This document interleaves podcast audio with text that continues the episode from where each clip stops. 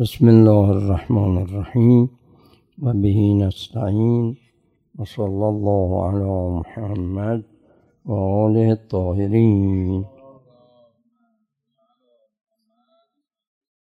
تو همه نماز جمعه ها و نماز جماعت ها همه جا دست تو دست هم می‌گرفتن دست هر یکی با دست دیگری دستا رو تو دست هم می‌گرفتن و این دعا رو با هم میخوندن.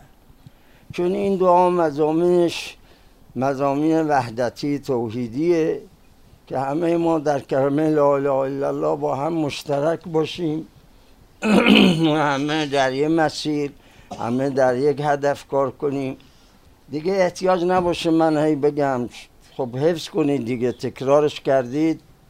این رو تو منزل حفظ کنید تو سینه داشته باشید. کلمه کلمه با هم بخونید بلندم بخونید دستارم تو دست هم دیگه بذارید و همون سنت اول انقلاب.